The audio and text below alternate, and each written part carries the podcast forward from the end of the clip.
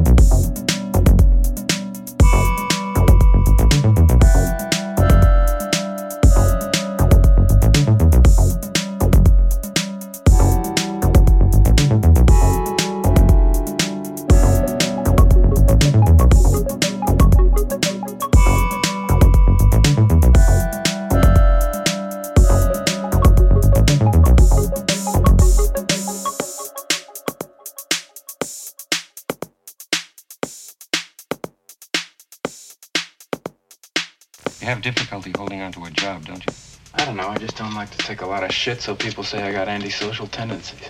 Right. But tell me, has it ever crossed your mind that maybe it's everybody else's problem that they don't get along with you?